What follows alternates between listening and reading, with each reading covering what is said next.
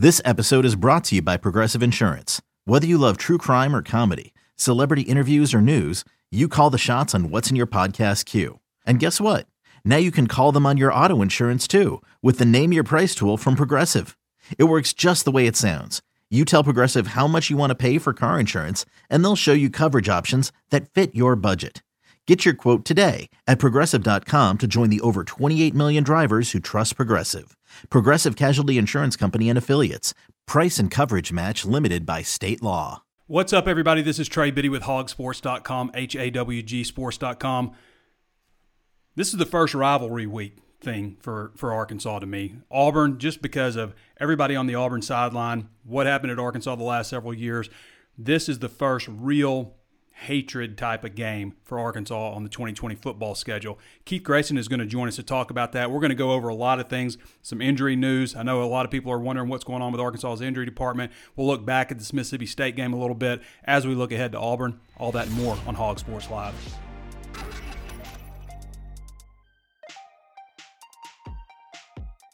Before we get started, of course, there's plenty of ways to watch and listen. You can always tune in on Facebook Live. Be sure to follow the page if you haven't done so already and throw us a thumbs up if you like the content that we're producing. Also available on YouTube. Be sure to subscribe to that channel and hit the notifications bell so you're notified anytime we upload new videos.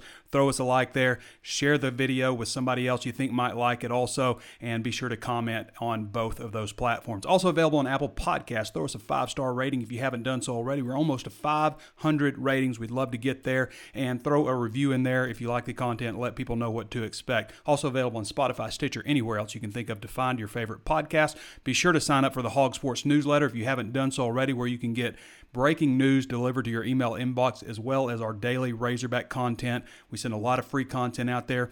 75% of it, it is free uh, that we would send to your email inbox. So it's a great way to keep up with the Razorbacks. Also, you can get breaking news text alerts delivered uh, to your phone directly so you know before any of your friends whenever Arkansas uh, has new breaking news. All right, let's jump into it. I know you guys are worried about injuries.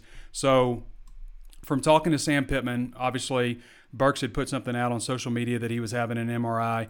Uh, didn't return to the game. Looked fine when he was coming off. Now, this was Arkansas's second possession after, I think, like a 10, 11 yard uh, catch by him to get a first down. He stayed in for the next play. And then, you know, he didn't he didn't do anything too intensive on the play. It was a run but he jogged off. I thought he, I didn't think he limped. He may maybe a little bit. He didn't look like he was injured really, but he never came back into the game. So obviously something was wrong. But Pittman does say he'll be back at practice today, so that's encouraging. Now, whether that means back at practice watching or what, don't know 100%, but he says he will be back at practice. Some of the stuff that we've heard behind the scenes does indicate that it's not not that serious. You hear all kinds of things when you're talking about a knee meniscus, sprain, going in to clean something up when they have surgery, all those things. Um, but those are generally like two weeks, very minimum, up to six weeks. But sounds like it's not that that big a deal. Uh, Rakeem Boyd kind of came off wobbly. Some people said a foot. Who knows what it was exactly?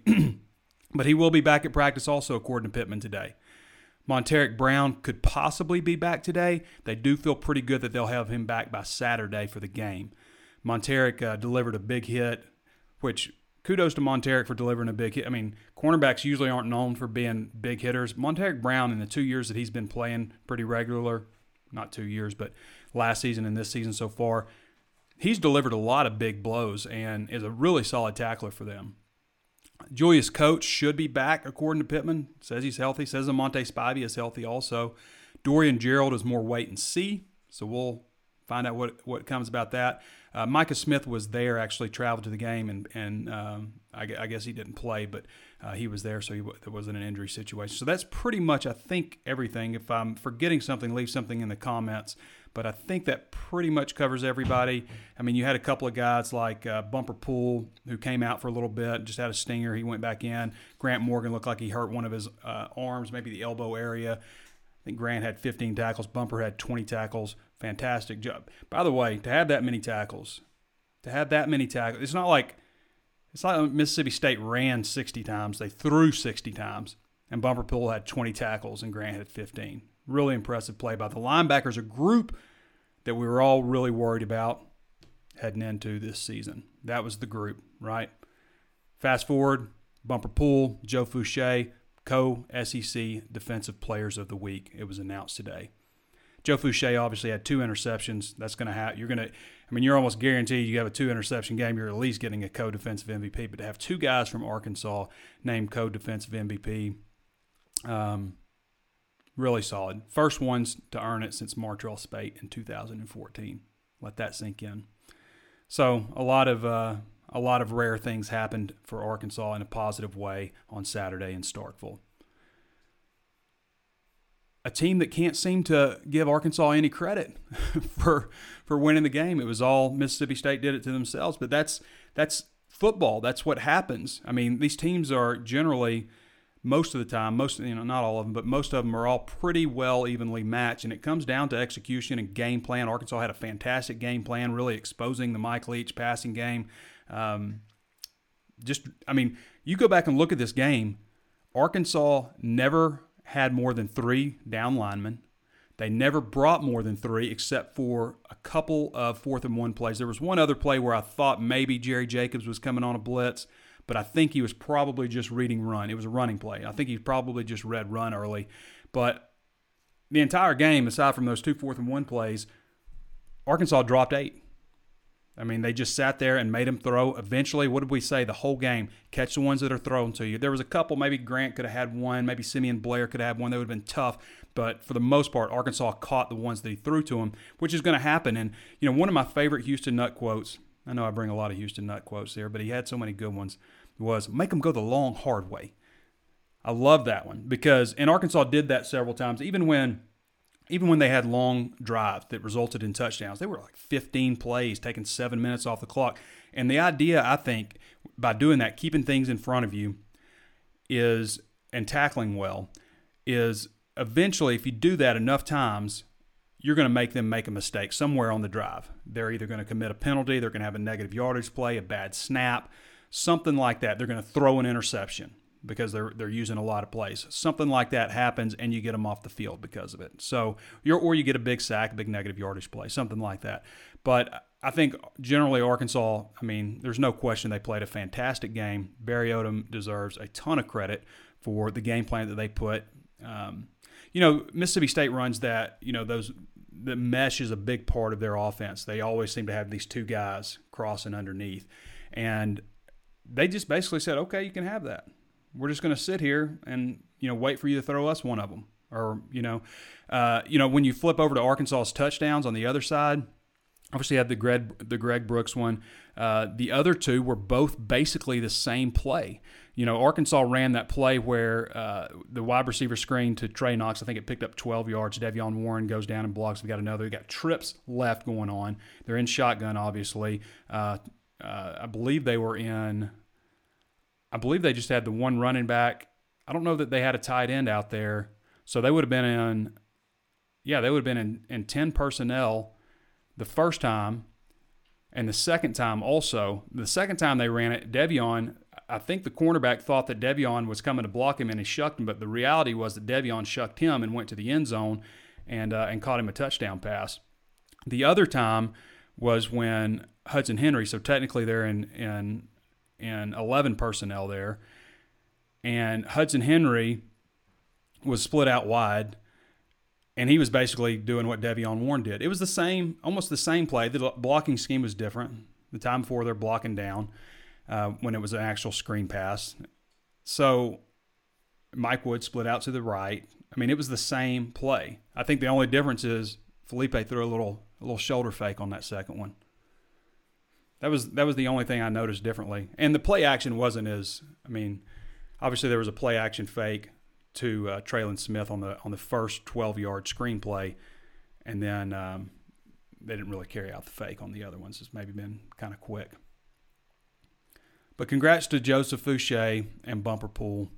Foucha didn't didn't play really hardly at all in the Georgia game because he he had arrived late. But I mean Arkansas Arkansas played a ton of defensive backs in that one. The uh, depth chart is out, the official depth chart. So just to go over a few things. Now, this is the Monday depth chart. It's not always accurate, but there are some changes that are always a little bit notable. Uh, A'Monte Spivey no longer listed as the third team running back. In fact, they just don't list a third team running back. Uh, last week they had an or between Hudson Henry and Blake Kern at tight end. Now Blake Kern started at tight end in the game, and Hudson Henry started in the second half at tight end.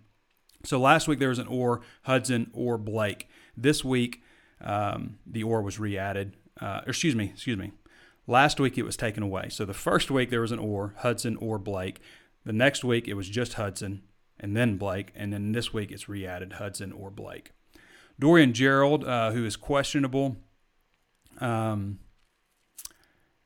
for the Mississippi State game, Zach Williams started in his place and is listed after Gerald now. So it says Ger- Gerald or Williams now for the Auburn game.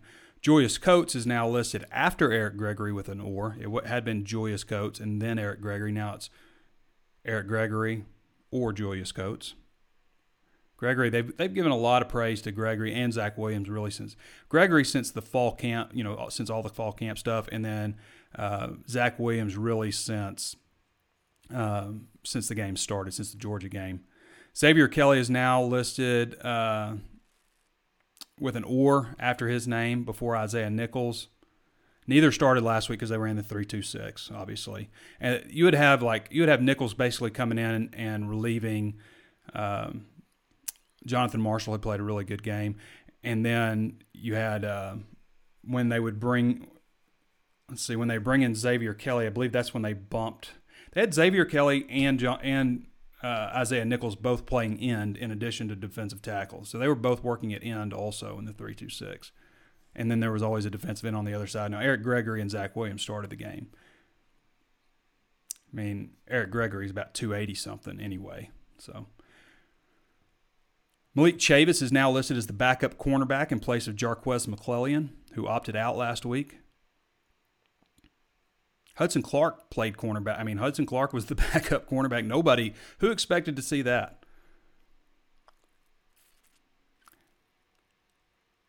So Chavis is also wearing number four, unless that's some kind of typo when they didn't replace things. But Malik Chavis is wearing number four, which is Jarquez McClellion's number.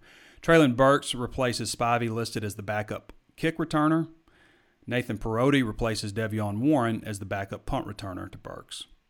So that's pretty much the main changes. You can read all of that on hawgsports.com. It's a lot of great content, by the way, at Hawg Sports. If you haven't signed up for our $1 offer, it's $1 for your first month at Hawg Sports, H A W G Sports.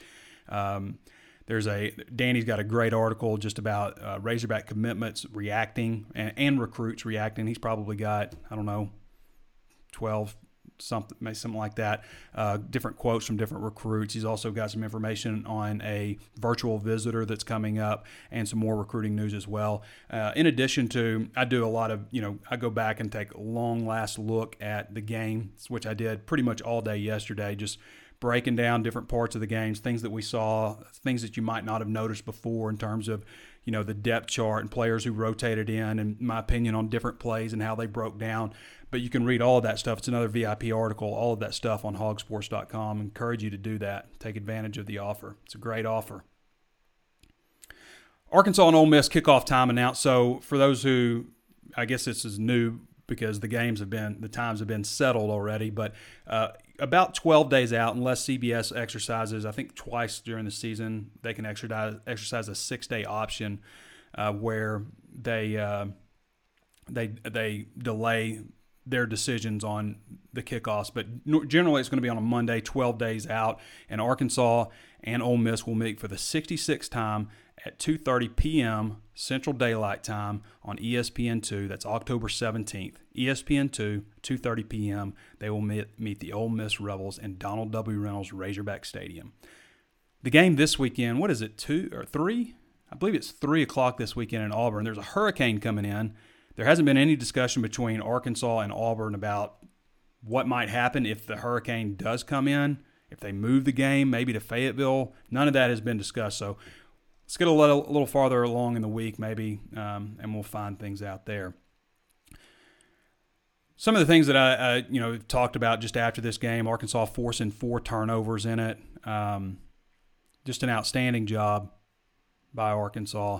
Uh, obviously, special teams play was huge at the end of the game. Arkansas won special team game. I think they just had the one pretty decent return. They hurt themselves on a penalty on special teams. They had a punt at the five yard line. They had to re kick, ended up going into the back of the end zone or just barely crossing the goal line, I should say, uh, before it was tipped. But in, in college, it's a, it's a touchback. So there's a couple of things. They weren't 100% perfect on special teams, but they were good enough to win, and they were better than Mississippi State was. And it all came down to that turnover on special teams at the end of the game. I mentioned uh, I talked a lot about the second quarter injuries, just just a rash, and then a, a little bit in the third. But Mataio Soli also hurt his arm a little bit. I don't know if we we talked about that, but uh, he also hurt his arm. Talked about setting up the different touchdowns, and I go into a lot of detail about those. You know the jet the jet sweeps and the reverses that Arkansas runs, the end around plays, that's just is just not working. You had the T.J. Hammonds 14 yard loss in the first game uh, against Georgia that ended up in a safety. Uh, in this one, Hammonds, the, the dude busted straight through.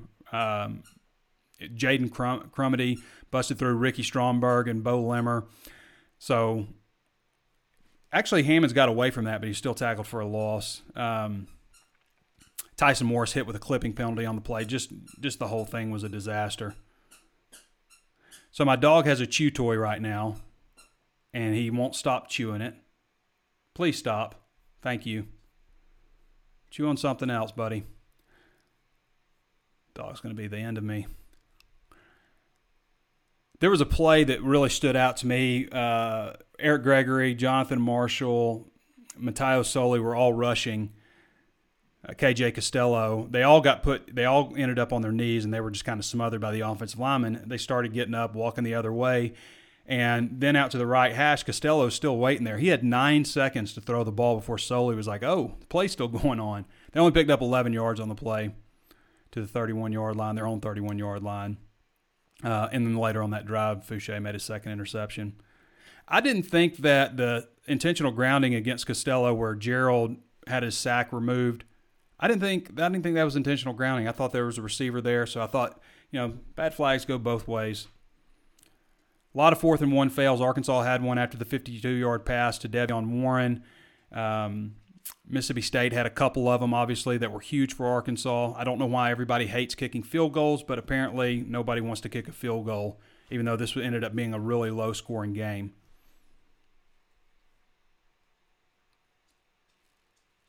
Arkansas really only took the two deep shots down the middle. The second one was, I believe, fourth quarter, and Arkansas obviously had the lead and it hit De'Vion Warren. I mean, it was a lot of traffic, so I mean, I mean, it's pretty bang bang, but it hit him in the chest, hands, and he just wasn't able to hold on to it. I mentioned John, or I didn't mention John David White. I mentioned uh, Hudson Clark getting to play uh, a good bit. When Montaric Brown went in, he played a lot.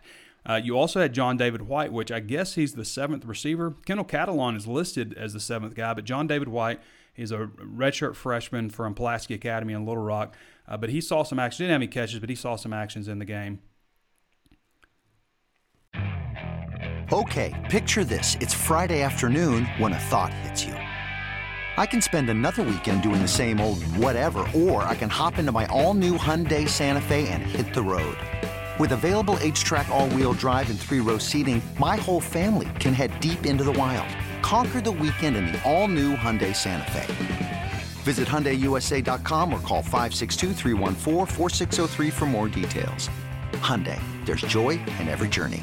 Introducing the two-way V4, where groundbreaking fuel cell technology meets fresh foam cushioning for the ultimate performance. With fuel cell, each step feels explosive, delivering unparalleled energy return. Paired with fresh foam, experience maximum comfort throughout the game. Its lightweight textile upper offers support and breathability without sacrificing agility. Whether you're hitting the clutch shot or locking down the opposition, the two-way V4 gives you the tools to play at a high level. Learn more and purchase the two-way for yourself at newbalance.com. I think that pretty much does it.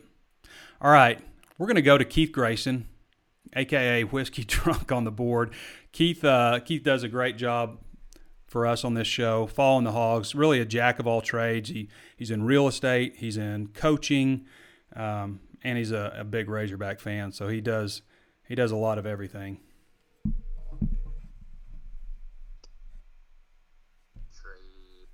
How's it going, Keith? Oh well, it's the first week of October. Yes. Arkansas's in second place in the SEC West, and our linebackers are leading the SEC in tackles. Right. So- who who would have expected that from the line? I mean, the whole the linebackers are supposed to be the problem, right? I'm starting to think like 2020 hasn't really been that bad of a year. right? I mean, Well, for Razorback football, it's I guess it's I guess you got a point, Keith. I mean, obviously there's some things you'd like to have differently. Fans in the stands, you know, the full capacity, and not have coronavirus and worrying about getting sick and dying. But for Arkansas, yeah, it's it, football's better than 18 and 19 for sure so far. the weird thing is, like, I hear a bunch of people like calling up stands. They're like crying and stuff over the like the win out of joy. But I, I really, I was excited, and I, I was excited for Coach Pittman, mm-hmm. but it was kind of expected. I mean, it's like it's it didn't. I don't know, like not that the win was expected because we're 18 point underdogs, but like he said in the post game press conference, he was like, you know, am I shocked that we won or something? No, Arkansas is supposed to win in the mm. SEC. Yeah, I, So I I- think that's kind of how I felt, it. Keith. I mean, I didn't I didn't feel like some sense of. Now I was obviously proud for them that they finally got that win and everything, but I didn't feel like a sense of release, you know, a relief or something like that. You know, like just like all the pain built up over two years or anything. Because to me, this is this is new, and this just goes to show, Keith, that the old saying, not to be used without express written permission of hawgsports.com, it's not just about the Jimmies and the Joes, it's also about the X's and the O's. That's that is the line that I've been using for a long time, and it's true because we see across college football teams that recruit at an amazing level, Texas, and you know aren't just spectacular. OU, oh, you know, this year OU hasn't done anything this year, but you know lost to Kansas State. But it just goes to show you, can recruit at this elite level, but it doesn't mean you're just going to win games because of that. And at the same time, we also see teams that don't recruit at that level and maybe aren't upper echelon, top of the you know top of the line teams, but are competitive and do play well against uh, teams that recruit well. And then there's the group like Alabama, Clemson that do recruit at elite level and also you know have elite coaching and win national championships because of it. But this just goes to show so much that Chad Morris didn't have this team motivated, didn't have them properly prepared week to week, and they really could give a rat's ass about him, the players overall. Now, maybe they wouldn't say that, but to me, it's evident in 35 7 at halftime of Western Kentucky in a game you had to say, have to save your job. Now, I've kind of made a, you know, now that we're talking about Arkansas winning again, I'm done talking about Chad Morris. But right, you just did. But it's Auburn week, so you have to this week. So unless it's Auburn week, done talking about him. And the good thing is this: we don't like every head coach, especially like is being Th- Pittman's first win. They won ugly. There is so much to mm-hmm. correct. I mean, he was Oh, about yeah. to jerk Mike Wood's face mask off because of that last penalty. Which, by the way, technically probably a penalty because the guy was just you know the guy was obviously not doing anything he was just standing there and but technically woods was shoving the guy in the chest. You can't shove him in the chest. The whistle hadn't looks like blown. the whistle hadn't blown. Mike woods is back. Now he had already taken a knee.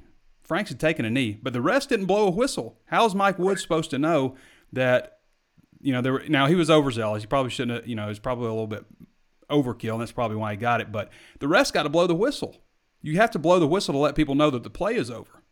And they were still hitting Franks after he was down. I mean, they were still trying to get at him. So I don't know. I kind of thought maybe offsetting would have been mo- more appropriate, but I think it's on the refs to blow the whistle and let people know that the play is over. Yeah, but but uh, again, like I think that's what coach is probably taken out of this is, hey, there's a lot we can still fix. Oh, I mean, yeah. there's a ton to fix. The the offense is going to end up catching up at the end of the season. All this abbreviated practice time, it's it's going to look like it's looked so far. It's probably going to look. It may look worse on Saturday against an Auburn defense. Yeah. Quite frankly, so everybody needs to pump the brakes on you know getting so pissed off at Briles because. Um, it's just limited. It, it takes a it takes a minute. Yeah, I think stuff. I think it's taken a while just to get them in sync, and you know they obviously their two most explosive playmakers were missing in this game after uh, the second possession, which it took Arkansas I think till the 3:59 mark of the first quarter to get their first possession because you had the Greg Brooks interception and the long drives by Mississippi State, uh, and then the second possession, which again was in the second quarter, you lose both of those guys. I don't know that you know, I hear a lot of like Mississippi State's like, you know, they'd had Kylin Hill, you know, they would have won and stuff. And I'm just like, I mean, Treylon Burks, Arkansas's all SEC running back also, both defensive ends. Mataio Soli got hurt eventually too. I mean, there was one injury after another for Arkansas. Um, so it, it, cuts both ways. And as yeah, I said earlier, it's go ahead. Dude, th- we had so many people out for that game, and I, I I didn't hear anything about their wide receivers being out or anything like that. And Kylin Hill was knocked out of the game. We beat his ass up. So I mean, that's that's just a part of being in the SEC. Plus, you take one acro- look across the field. When I turn on the TV to watch the game after all the SEC breaks or whatever that couldn't get the game actually on, mm-hmm. I looked at Mike Leach and I was like, that's what the male version of Slump Buster looks like. I was like, we're about to break out of this slump anyway because he is like. Can't you picture him at a bar? Trying to pick up 60 year old divorcees with like an ascot and a pinky out drink talking about the Battle of Hastings. Like he is the male version of a slump buster. So we got we got that win on him. So now I hope you know the male version of a slump buster. Now now we're gonna go into Auburn and let our hate out of our heart. All the all the players got screwed over by Morris and he mm-hmm. tried to kill our program. Um, hey, speaking of that, speaking of uh, well, never mind. i will keep it clean. Sorry, I almost cussed. Well, but, I'm, I'm, I'm going to, uh, I'll say this, Keith, but you know, Auburn's got more talent than Mississippi State, and they've got more talent than Arkansas. They've recruited at obviously a really high level. Now, that didn't used to mean anything. You know, Auburn playing Auburn, uh, it was 11 10 and 1 series before Gus Malzahn got over there. And you got to be kidding yourself if you don't think that that's played a role. Gus Malzahn's opinion of Arkansas, the emotion, all that stuff. You've also got, I mean, Kodi Burns over there. And I'm sure Chad Morris is going to be jacked up for Arkansas. But you can't act like it doesn't mean anything when you have all these players who played under Chad Morris. And again, they can say what they like. These guys didn't like him. They didn't fight for him. They didn't want to play for him. I mean, it, it's it, it's obvious in the way that they played for him.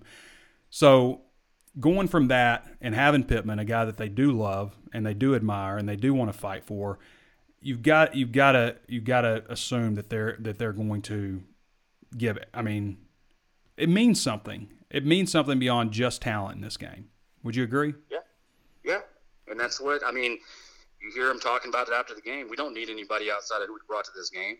We don't love it because because I love when it. you start talking about, hey, we're going to recruit our way out of this and we're going to rebuild and all this stuff, and my wife's not even going to move to Fayetteville yet, and all this. I mean, does yeah. she live in Auburn yet? Does did Miss Morris move to Auburn? I don't. Know, maybe she. I don't know. Maybe she moved to Norman. that's where Chandler is. But you're you're right, and I, I didn't necessarily think a, a huge deal of it. But you're right. You got to be all in. And I remember when Bielema got to Arkansas, proud to be a homeowner at Arkansas. You know, he wants to restart his family. That was Bielema's goal, just like to start his family anew in a new place in, in Arkansas. Um, but, and you also get that sense with Pittman. Pittman won't put anything on himself. He never has used the word rebuild, which is straight out of the Houston Nutt playbook. Um, it's all about everybody that we needed on that plane.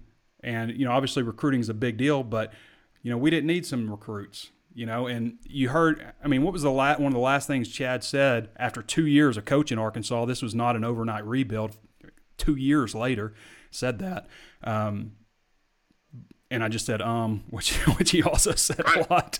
But and it, did to have pittman come in here and in his second game prove that what we've been saying the whole time keith is that you can say arkansas's roster oops, you can say Arkansas's roster is subpar, but it's not a disaster that represents 20 games straight in the SEC, losing that many. I mean, Am I? Am I? Uh, it's obvious now that Arkansas has enough talent to go up and match up against Mississippi State and an Ole Miss or Vanderbilt. You know, some of these teams that are in the middle to the bottom tier. Now we'll see what happens with you know a team like Auburn. Obviously, they had Georgia on the ropes for a while. Didn't have the fi- offensive firepower to to compete against them. Arkansas's offensive line just really wasn't up to to going against those guys.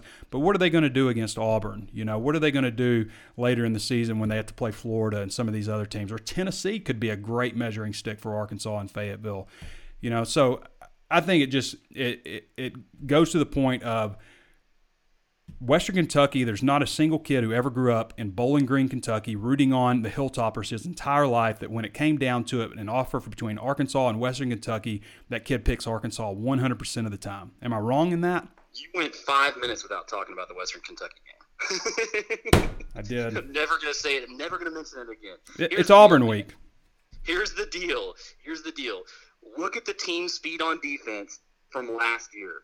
It's the same guys. Yeah. Now, fast forward to this year, that was that was I mean that was violent. That the the Yeah. hits for those DBs were coming at their feet. Like I that was that was and and there weren't just one of them. It was they were stacking them up three four.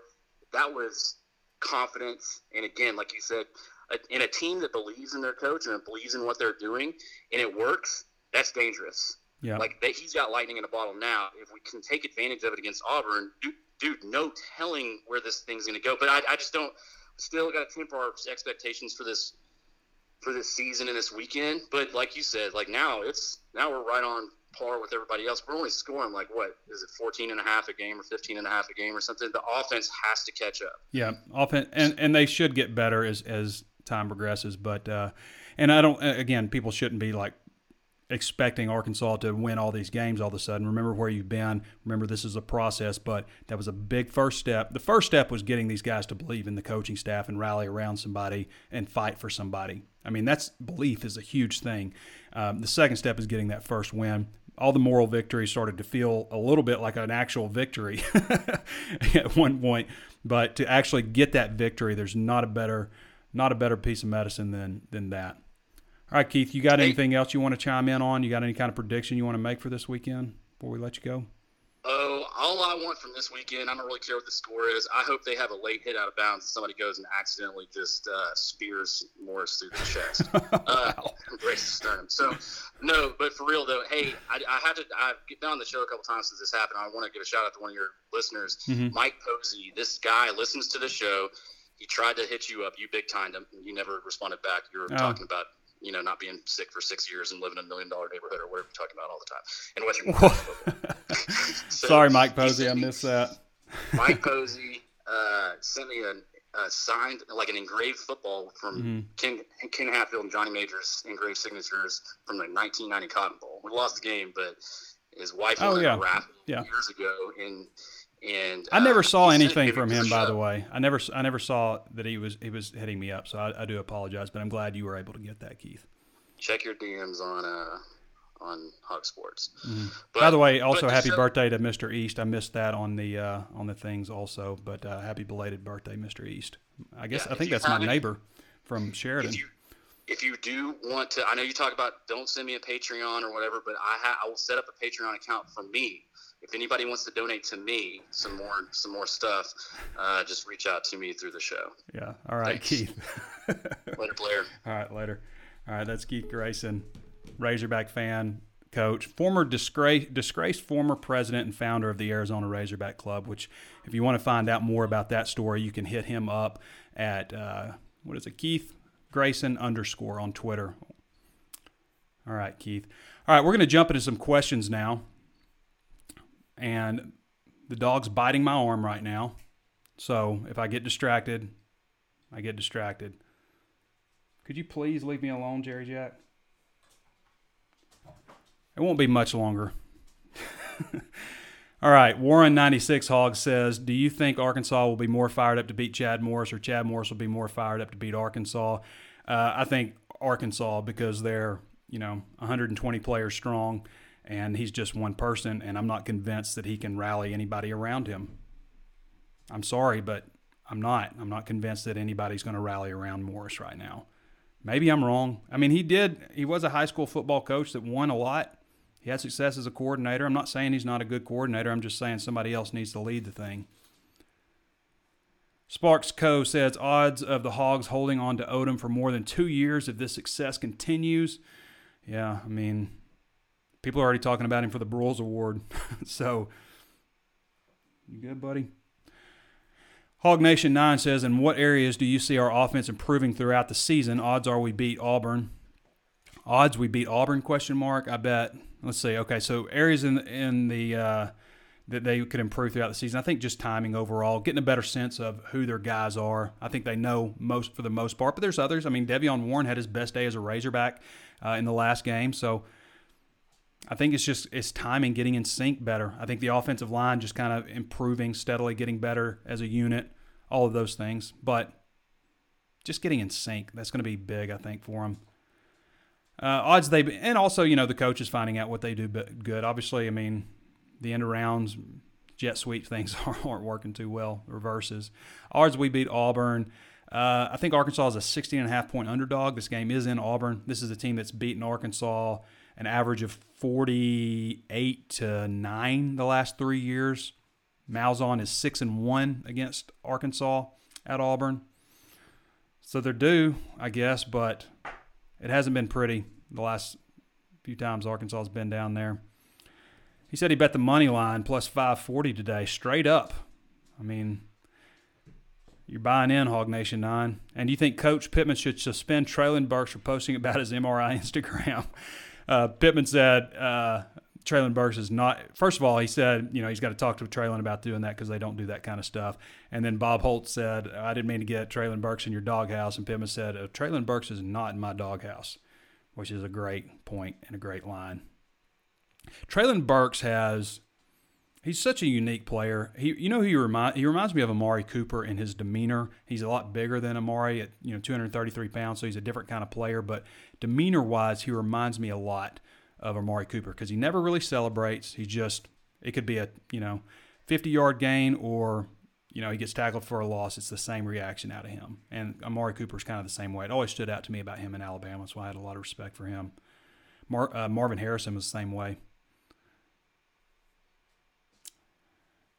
The cycle of suck, that is a term coined by Keith Grayson as uh, to represent Arkansas just continually, this is snowball of suck which was uh, Arkansas under Chad Morris, which they're out of now. You might have to change your name. Cycle to suck, Woo Pig First off, spell his name right. Who's he talking about? Oh, it's a reply to somebody else. Just questions here, guys. Will the defense be able to continue its strong performance against Nix, Wright, and the rest of that Auburn offense? They looked good against Georgia, but neither will anyone else. They didn't look good against Georgia, but neither will anybody else. Hey, you want up here? All right. Will this defense be able to continue its strong performance against Nix, Wright, and the rest of that Auburn off? Okay, I see what you're saying. So, I mean, it's going to be difficult. Auburn's got a lot more talent than Mississippi State does. They've been doing it for a while. I mean, it's Chad Morris is the play caller, but it's the same, basically the same offensive principles. So, and Nix is a second year guy. So, I d- I wouldn't expect them to, like Georgia did, hold them to six points and out of the end zone. Uh, I wouldn't expect them to hold them to 14 points like they did Mississippi State. As, as explosive as Mike Leach's offense and system can be, and I don't think it's the end of the road for Mississippi State. I don't think they should be. I mean, I know losing is tough, but this is a guy that, I mean, he's been a giant killer his whole career. He's done it at Washington State. He's done it at um, at uh, Texas Tech. He may not win a national championship at Mississippi State, but he will decide for some other teams if they're going to. He will knock off national championship contenders here and there. It will happen. Dude, you're killing me.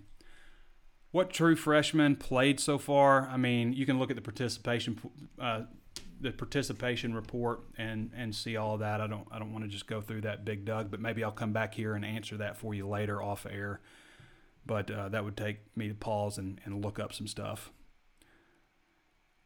Rip Rip Euro says, "Will Trey Knox ever become a deep threat with his size, or will he continue to struggle getting the separation needed to be a consistent threat for Franks? Imagine one-on-one battles should be his strength."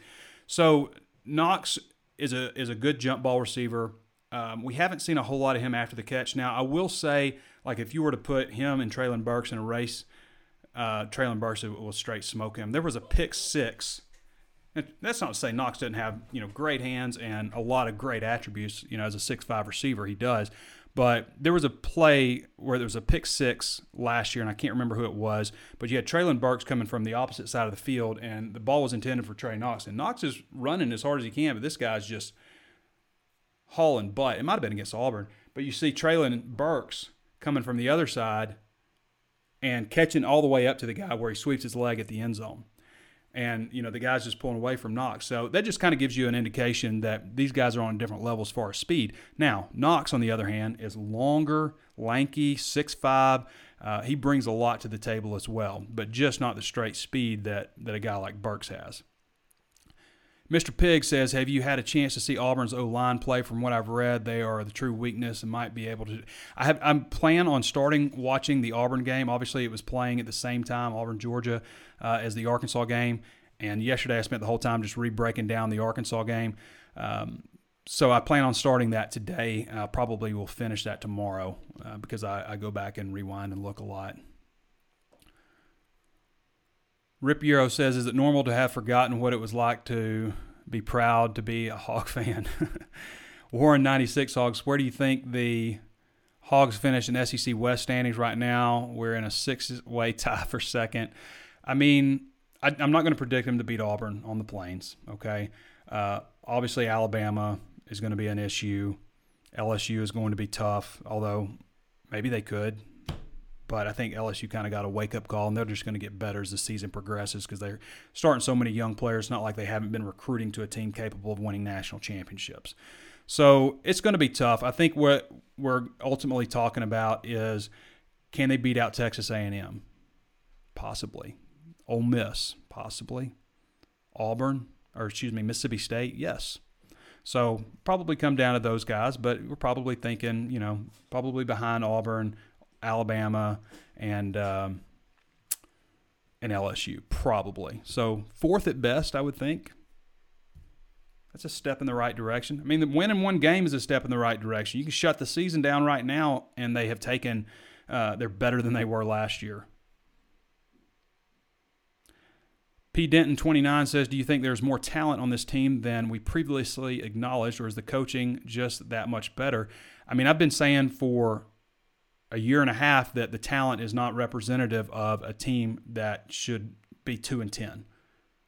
I mean, again, whether it's Bowling Green, Kentucky, whether it's Colorado Springs, or not Colorado Springs, Fort Collins, uh, where Colorado State plays, whether it's San Jose, California, anybody that grew up living in that town, rooting on those teams, would never in 100 years pick one of those teams over Arkansas. They're not even recruiting the same players, okay? That alone tells you that coaching is a coaching, motivation, preparation, all of those things is a major problem with the last staff. It's obvious, is it not? Is it not obvious? Denton, Texas as well, North Texas. Nobody ever picked North Texas over Arkansas. Nobody ever did it. So, what does that tell you? That a team like North Texas or San Jose or especially Western Kentucky can just march into Fayetteville and just whip them, come on. The talent may be subpar by SEC standards. Maybe it's middle of the road by SEC standards. But let's just say it's subpar. Let's say it's bad. It's not an utter disaster. You don't go on the road and beat a team like Mississippi. And, you know, for, you know, they let go of the rope, obviously, the last two years, but they still went to Kentucky and had a chance to win. They still went to Texas A&M and had a chance to win on the final drive before just getting smoked at home against Western Kentucky. This is the last week I'm talking about it, guys. I'm putting it in the past. It's only because it's Chad Morris and Auburn and Gus Malzahn. That's it. But I'll continue talking about it this week.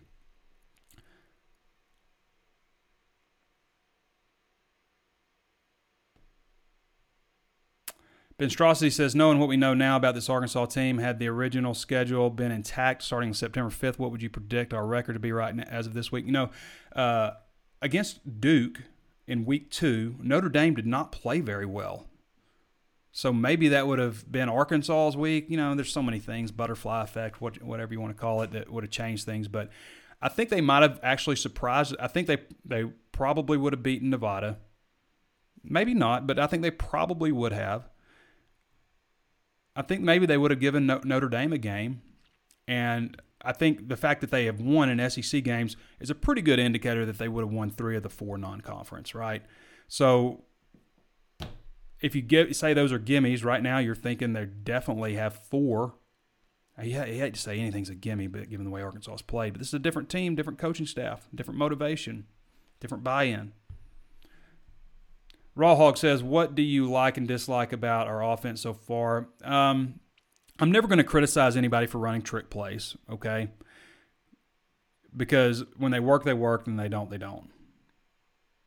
Maybe that fake punt against Auburn last year, but the end arounds have been rough. I don't know if you consider those trick plays really, gadget plays, whatever you want to call them, but those have been rough. Obviously, you had the interception, um, so you would like to see some of those plays pan out. Uh, aside from that, I mean, it's hard to be too critical. Maybe they could take more shots downfield. Maybe they would have done that with Burks, but at the same time, doing what they did, playing it close to the best, worked against Mississippi State, relying on their defense. So it's hard to say open it up and take risk if the defense is playing the way they are. They just got to get more in sync overall. That's what I think. I mean, Franks hasn't been perfect by any stretch. He hasn't been, you know, super explosive in terms of creating big plays, but he's been good enough. Okay? And that's all that we had talked about in the offseason. Like Franks does he need to be great or can he just be good enough? Can he just be an average SEC quarterback, which is probably about what he's been so far this season? That's a step in the right direction, by the way, just being average. Hog fan and KS16 says, How much longer before we really see the offense explode? Hoping it's this week. It'll happen at some point. It, it probably won't be against Kevin Steele's defense this week. I mean, I'm not saying they won't have moments and stuff, but maybe Ole Miss and Fayetteville, maybe that one. Maybe that's where you start to see things, some things go Arkansas's way on offense.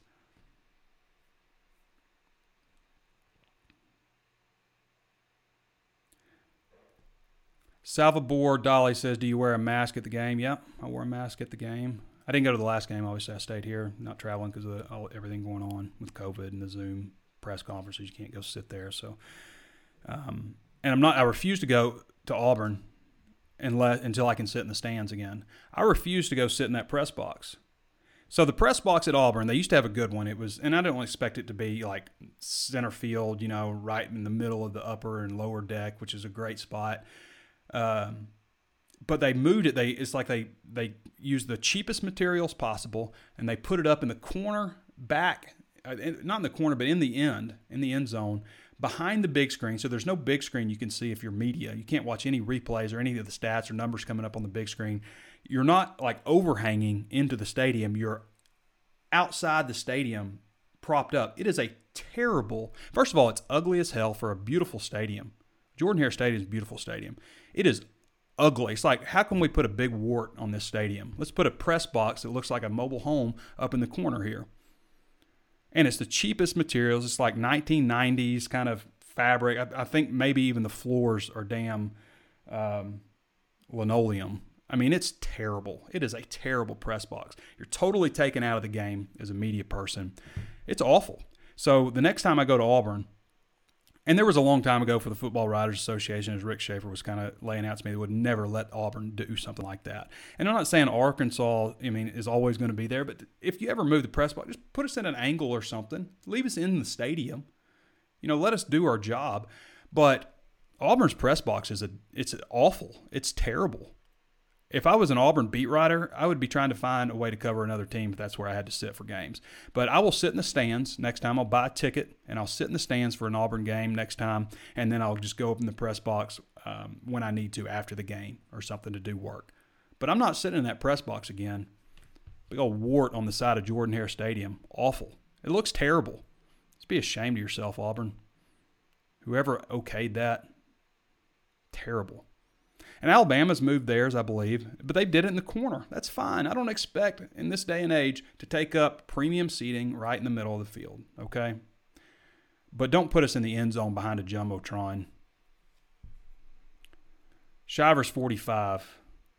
Trey Biddy. I like when Arkansas runs three safeties at a time on defense with Catalon coming further down, being a headhunter, and having Foucha and Slusher back deep. How do you like that lineup? Well, I like it pretty good. They ran a 3 2 6 every single play. Every single play. And it doesn't just have to be it doesn't just have to be Catalon because they did it with Foucha, they did it with Slusher.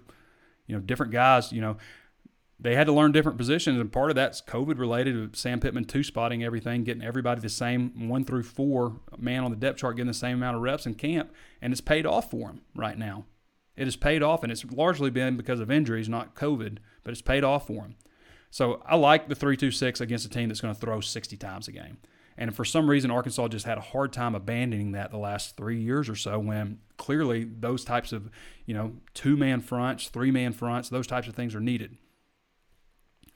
Shivers 45 says, also, how do you feel about running reverses? I think I went over that. Salvador Dolly says, great name, by the way. I always like that name, Salvador. I'm concerned about the lack of push our OL exhibit in the run game. Yeah, there's been a lack of push, especially on the goal line. Do we need a jumbo package for short yard? I don't know that there's an answer. I don't know that there's an answer this year. Arkansas just has, you know, they're relying on some young guys. Um, so, yeah, I think that's just part of the issue. Okay, I lost my spot here. Uh, the natural state says favorite pizza at Tiny Tim's. Veggie. you know, a pizza I really like. I like Tiny Tim's a lot. I go there for their beer generally. Um, the best pizza on the menu is probably the international. And some people may substitute the green onions with mushrooms or add mushrooms. But that's the best pizza on the menu at Tiny Tim's. The best pizza at Woodstone is the Thai pizza. Crazy as that sounds. Fayetteville is Fayetteville has a lot is strong on Mexican restaurants. They're strong on barbecue now. They're strong on pizza places. But I'm not entire, and they're strong on catfish. They've got uh, Catfish Oh, Eat My Catfish. They got a few catfish places now. Um, there's some good Italian places in Fayetteville. I, w- I would say Fayetteville, when I compare Fayetteville to what's going on in Rogers, Bentonville, I easily, especially per capita, I'm giving Rogers, Bentonville the edge on restaurants. Fayetteville's got to step it up on restaurants. Some good places, no question about it but they got to step it up overall on restaurants. And I'm a big fan of Tiny Tim's, and I like the beer, and I like that they, you know, as of what maybe five years ago, maybe longer than that, they weren't brewing their beer. They had all that equipment back there, and then they started brewing their beer again. So I'm always going to support that. Always going to support the beer brewing. Razor Brock 1965 says watched and rewatched the big win and did not note any backup OL getting playing time. Is that correct? I didn't notice that either. I didn't notice that. Now, special teams, obviously, some of them played, but it looked like from every time I, I checked on it, um, Noah Gatlin was your right tackle. So, Salvador Dolly says, Does this post make my butt look big? A little bit. and Hog43 says, I never saw Kendal Briles using a play sheet, whatever you call it. Maybe anomalies here, but I think I like how he seems to call plays off the field. Yeah, Kendal Briles is going to get it straightened up. All right, everybody. Sorry I wasn't able to get to your questions on Facebook Live, but that's kind of part of it. We take care of our VIPs, but we've gone 52 minutes in. I want to thank Keith Grayson for joining us. Keith uh, always provides a lot of good humor and uh, an interesting fan aspect. And before we go, of course, if you haven't signed up for $1 for your first month or 30% off for your first year, then go ahead and do that at hawgsports.com. There's plenty of reasons to sign up right now. It's momentum some good stuff going. If you like what we do here on Hawg Sports Live, if you like our walk and talk, which I guess I, everybody was mad I didn't do the walk and talk, I did the studio show, but I don't want to gimmick it up. People's like, put a green screen. I have a green screen back here that I can just I can pull down over the brick wall. Uh, and I have a treadmill right over here, so I could do stuff, but I don't want it to be gimmicky and stupid, you know. And otherwise, I'm just like walking around with a, you know, I'm just a a dark silhouette, you know, because there's no lights out there. I don't want somebody to call the cops on me at 11. Now, maybe I could do it differently because this is a three o'clock game. I guess maybe wrapping up. I don't know. It'll start. It'll still be getting dark by the time I'm able to get out there because all the people are like, "Where's the walk and talk?" Right after the game. Well, I've got to do a Zoom press conference with Sam Pittman, which used to be press conferences, and the players. Then we got to work on transcribing. We've got some articles to get out for our subscribers and stuff. And then I usually do the walk and talk. So it takes it takes a while after the game. So people always expect it to be right after, but um, you know, part of it is there's a combination because there's the raw emotion of it with the walk and talk, and I've also gathered my thoughts at the same time. So leaving, there's nothing like leaving the stadium and walking for me, and because it, it just kind of pours out. I don't think about filtering anything. It just, for some reason, the walking aspect of it just allows everything just to pour out of me. So it's just a different thing. And we'll get back on the road next year for games. And who knows what happens towards the end of the year. Maybe we're in phase three. But we'll get back to the walk and talk at the end of, uh, or maybe at the end of the year, but definitely, um, definitely next season when when this thing gets under control. Hopefully, fingers crossed on that. But be sure to sign up. Also, sign up for the newsletter. Get daily breaking news. You just go to hawgsports.com. If you go to the top right, there's three three lines if you're on mobile and three dots if you're on um, uh, desktop, which like 70% of you on mobile. But uh, you can go to there's newsletters, text alerts. All you have to do is enter your email address and hit sign up and that's it that's literally it and you'll get an activation email and you click that for text alerts you'll authentic you'll hit it you'll authenticate and you enter your phone number and sign up and you're good. And you can cancel both of those anytime if you don't believe what i say about it. we're just going to send you free stuff. Breaking news on the razorbacks. It's what you want right? Breaking news on the razorbacks delivered right to your phone so you know before anybody else all your buddies you get on your text group thread and tell them hey guess what Hawg Sports is reporting Plenty of ways to watch and listen. Of course, you can always tune in on Facebook Live. Be sure to follow the page if you haven't done so already. Throw us a like if you haven't done so already. Throw us an angry face or a down vote, whatever. Whatever your response is to this video, throw us that on Facebook Live right now and be sure to share it with somebody if you think they might like it. Also available on YouTube. Be sure to subscribe to the channel, hit the notifications bell so you're notified anytime we upload new videos, and throw us a thumbs up if you like our content there and share it as well. And comment there. Also available on Apple Podcasts. If you haven't thrown us a five star review on Apple, Apple Podcasts, please do so. We want to get to that 500 mark. I'm in competition with everybody. I don't like look at it like I'm competing against other Arkansas news outlets. I'm competing against the Auburn Undercover site, the Inside Carolina site. I want to have more text alert subscribers than any of them. I want to have more subscribers than any of them. We this is this in a way to me represents Arkansas. How well we run this website and from our subscriber numbers, one of the top 10 largest sites in the network. Um, you know, all the things that we do, I want to outdo everybody else. And it, to me, it shows what Arkansas, it's a reflection of what Arkansas is capable of if things are done the right way, which it feels like things under Hunter Yurachek's watch are getting that way in football, basketball, hopefully track and get back there. Baseball's been running. So, anyway, that's just kind of how I look at it. It's Arkansas. We're Arkansas. That's Arkansas. Arkansas businesses, all of those things things you want to support, right? So please support us with with your likes, shares, follows, comments, and subscriptions, and uh, give us that five star review on Apple Podcasts so we can get over 500. And uh, Spotify, Stitcher, anywhere else you can think of to find your favorite podcasts.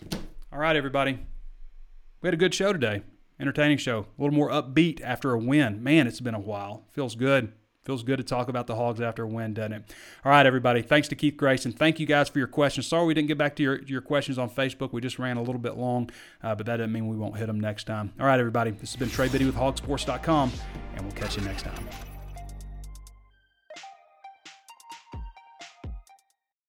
The baseball season is in full swing, which means you need to listen to Fantasy Baseball Today, part of the CBS Sports Podcast Network.